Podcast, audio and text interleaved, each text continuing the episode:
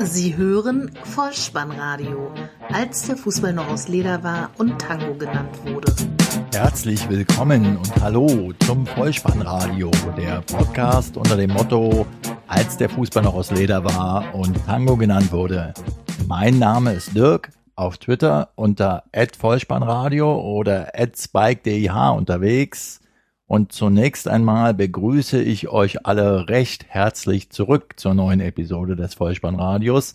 Ja, es hat lange gedauert. Seit der letzten Episode sind über fünf Monate vergangen. Und auf die Frage, warum ich erst jetzt wieder ins Mikrofon spreche, möchte ich nur kurz sagen, aus Gründen. Damit auch genug der Vorrede. Ran an die Bundesliga. Wie soll diese Episode nun ausschauen? Ich werde mir nicht die zurückliegenden sieben Spieltage vornehmen und diese nochmal einzeln betrachten, sondern ich werde mir zu jedem einzelnen Verein der ersten Fußball-Bundesliga ein bis zwei Sätze erlauben, damit dem Brennglas draufschauen, sozusagen eine Bestandsaufnahme zum jetzigen Zeitpunkt machen und das erwähnen, was mir aufgefallen ist. Praktischerweise werde ich mich dabei an dem aktuellen Tabellenstand entlanghangeln, auf Platz 1 mit dem FC Bayern München beginnen und auf Platz 18 mit dem FC Ingolstadt schließen. Also wählt die richtigen Stollen, bindet die Schuhe zu und auf geht's. Vollspannradio. Zum FC Bayern München. Das ganze Gerede, ob die Bayern unter Pep besser und strukturierter gespielt haben, ob Ancelotti ihnen mehr Freiheiten lässt oder sich sogar noch etwas in der Hinterhand behält, damit die Bayern im Frühjahr des kommenden Jahres mehr Körner haben, alles das habe ich vernommen. Mir würde ein Szenario vorschweben. In der Zukunft sollten die Bayern tatsächlich schwächeln. Ich wünsche mir, dass sich die Spieler eigenverantwortlich hinstellen und sagen, wir spielen das System, was uns erfolgreich gemacht hat, dass wir im Schlaf beherrschen. Das ist nämlich das, was Pep ihnen in den letzten drei Jahren beigebracht hat und in dem wir erfolgreich waren. Diese Herangehensweise wäre sicher ganz im Sinne zum Beispiel eines Paul Breitners und damit auch im Sinne dieses Podcasts aus der Zeit, als der Fußball noch aus Leder war und Tang genannt wurde, der nämlich damals auch ja hin und wieder so sinngemäß gesagt hat, was schert mich das Geschwätz des Trainers, wir spielen jetzt so, wie die Mannschaft das will und für richtig hält. Dann könnte sich nämlich auch ein Philipp Lahm hinstellen und von Eigenverantwortlichkeit der Spieler reden und muss nicht immer die Einstellung aller anprangern, um in den Medien irgendwas zu sagen. Zum ersten FC Köln. Wer meine früheren Podcast-Episoden durchstöbert, ich möchte fast sagen durchstögert hat, der wird wissen, dass ich eine gewisse Grundsympathie seit frühester Jugend für das Geisbock-Team hege. Und von daher freut es mich sehr für die Stadt und für die Mannschaft, dass dieses Team im Augenblick auf Platz zwei steht.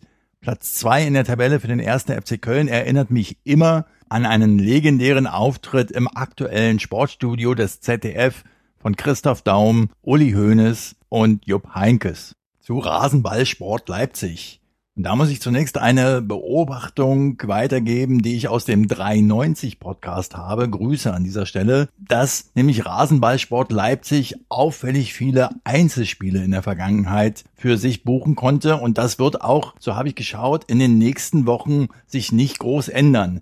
Das hatte aber zur Folge, dass ich doch einige Spiele der Leipziger sehen konnte. Und ich muss sagen, sportlich gesehen, die spielen einen attraktiven Fußball, gehen drauf, sind schnell, sind willig, befolgen ihre Befehle. Und ich muss sagen, dieses Team kommt mir ein wenig vor wie eine ganz, ganz junge Bundeswehrtruppe, die bereit ist zu lernen und mit unbändigem Ehrgeiz, Willen, Leidenschaft, Können und noch ohne eigene Starallüren an dieses Projekt Bundesliga herangeht. Und ich denke, das ist nicht nur der Euphorie eines Aufsteigers geschuldet, sondern da steckt schon eine Menge Kalkül und Berechnung dahinter.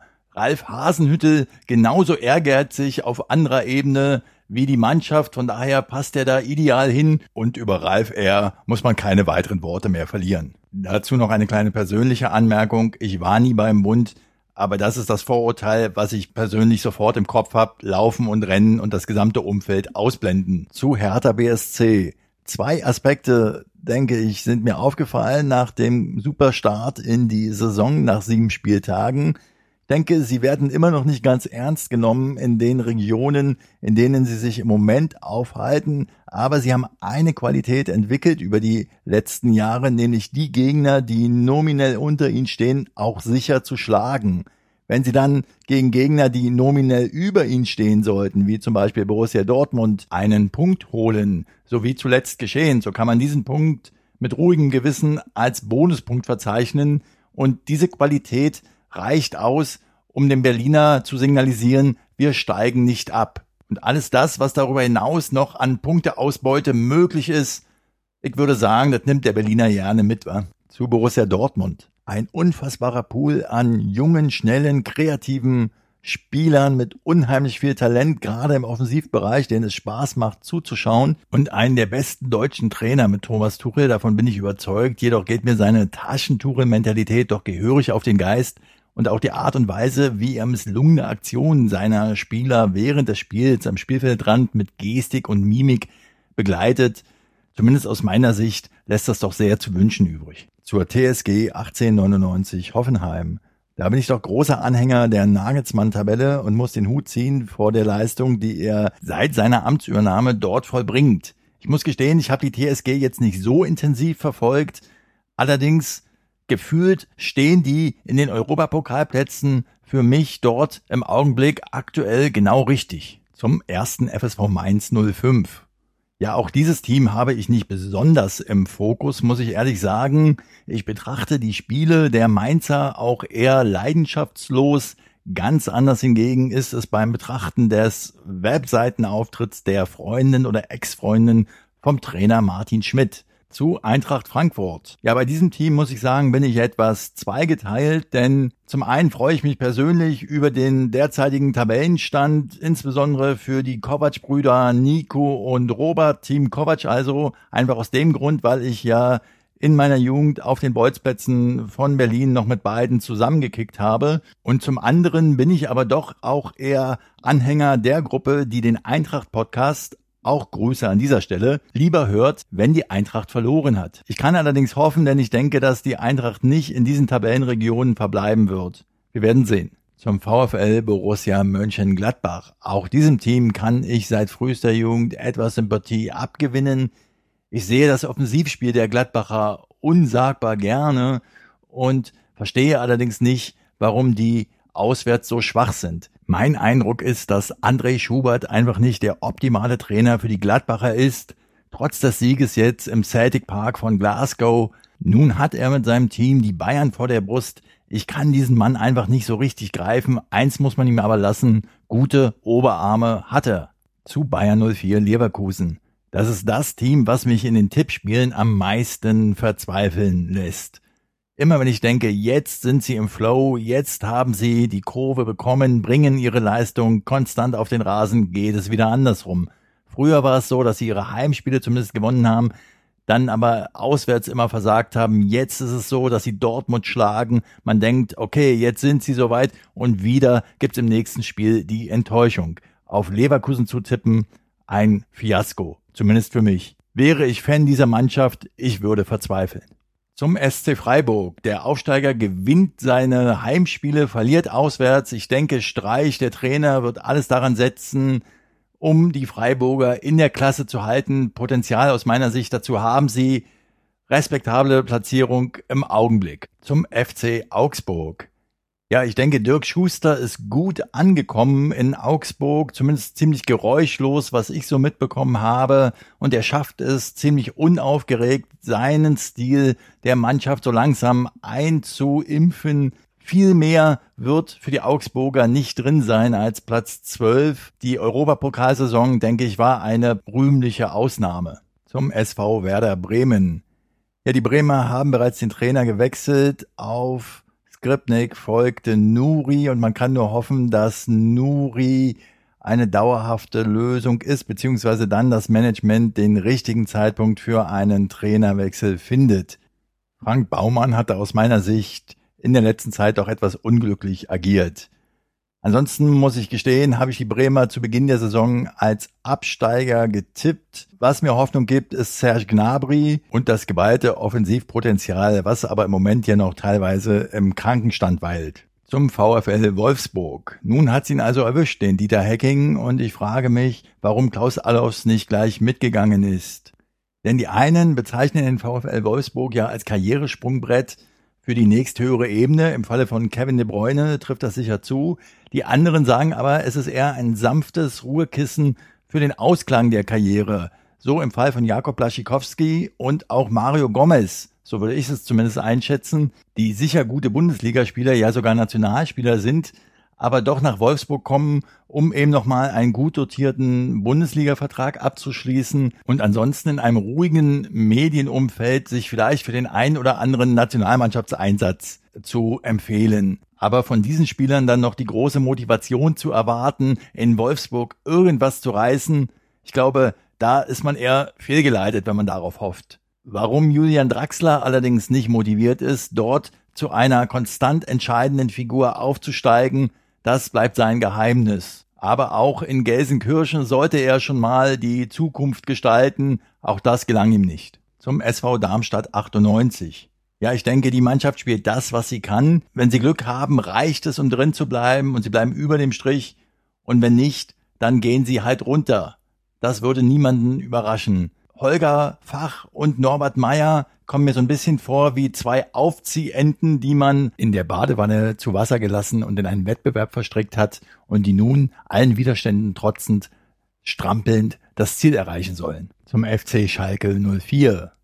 Neuer Manager, neuer Trainer, der vielleicht am Anfang der Saison schon etwas zu viel wollte. Ein ganzes Arsenal an vielversprechenden neuen Spielern. Der Trainer hat meines Erachtens noch nicht die richtige Mischung gefunden. Auch viel Verletzungspech jetzt in den ersten sieben Spieltagen. Und natürlich sind wir uns einig, Schalke 04 gehört da unten nicht hin. Nichtsdestotrotz, liebe Weinziel-Fans und auch liebe Schalker, brat mir einen Storch, aber ich habe das Gefühl, dass Markus Weinziel nicht auf Schalke passt zum Hamburger SV.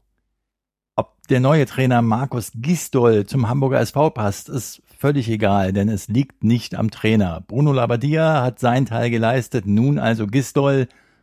Es ist ein Jammer, was mit diesem Verein über die Jahre geschehen ist. Ich denke, kein einziger Neuzugang ist in den letzten Jahren dort besser geworden. Es wird schon als Erfolg verkauft, wenn die Leistung stagniert und es würde wohl länger als eine Rasenfunk Royal Episode brauchen, um alle Versäumnisse der letzten Zeit aufzuzählen.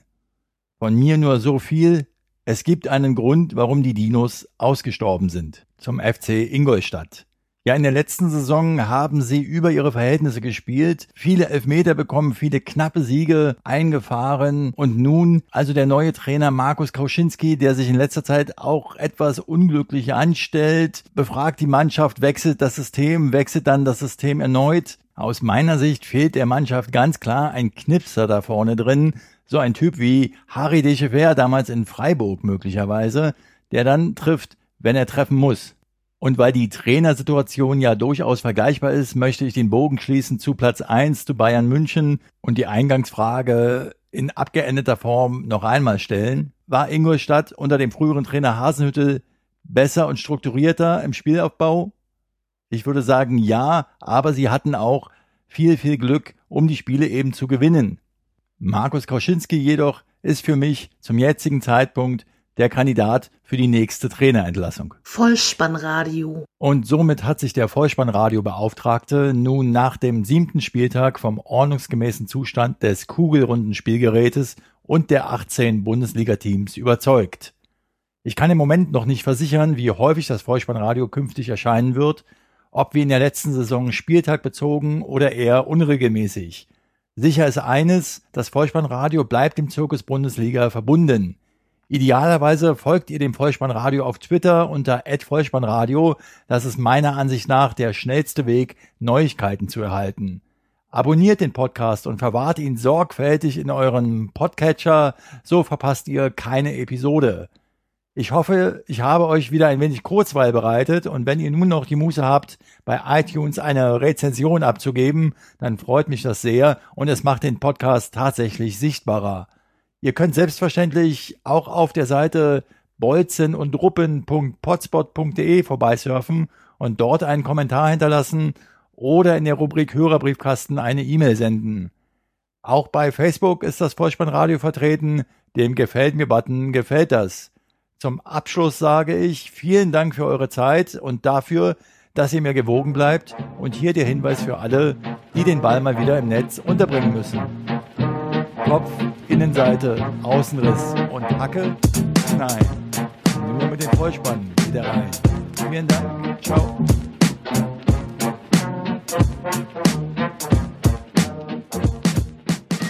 Sie hörten Vollspannradio. Vollspannradio. Vollspannradio. Vollspannradio. Vollspannradio. Vollspannradio.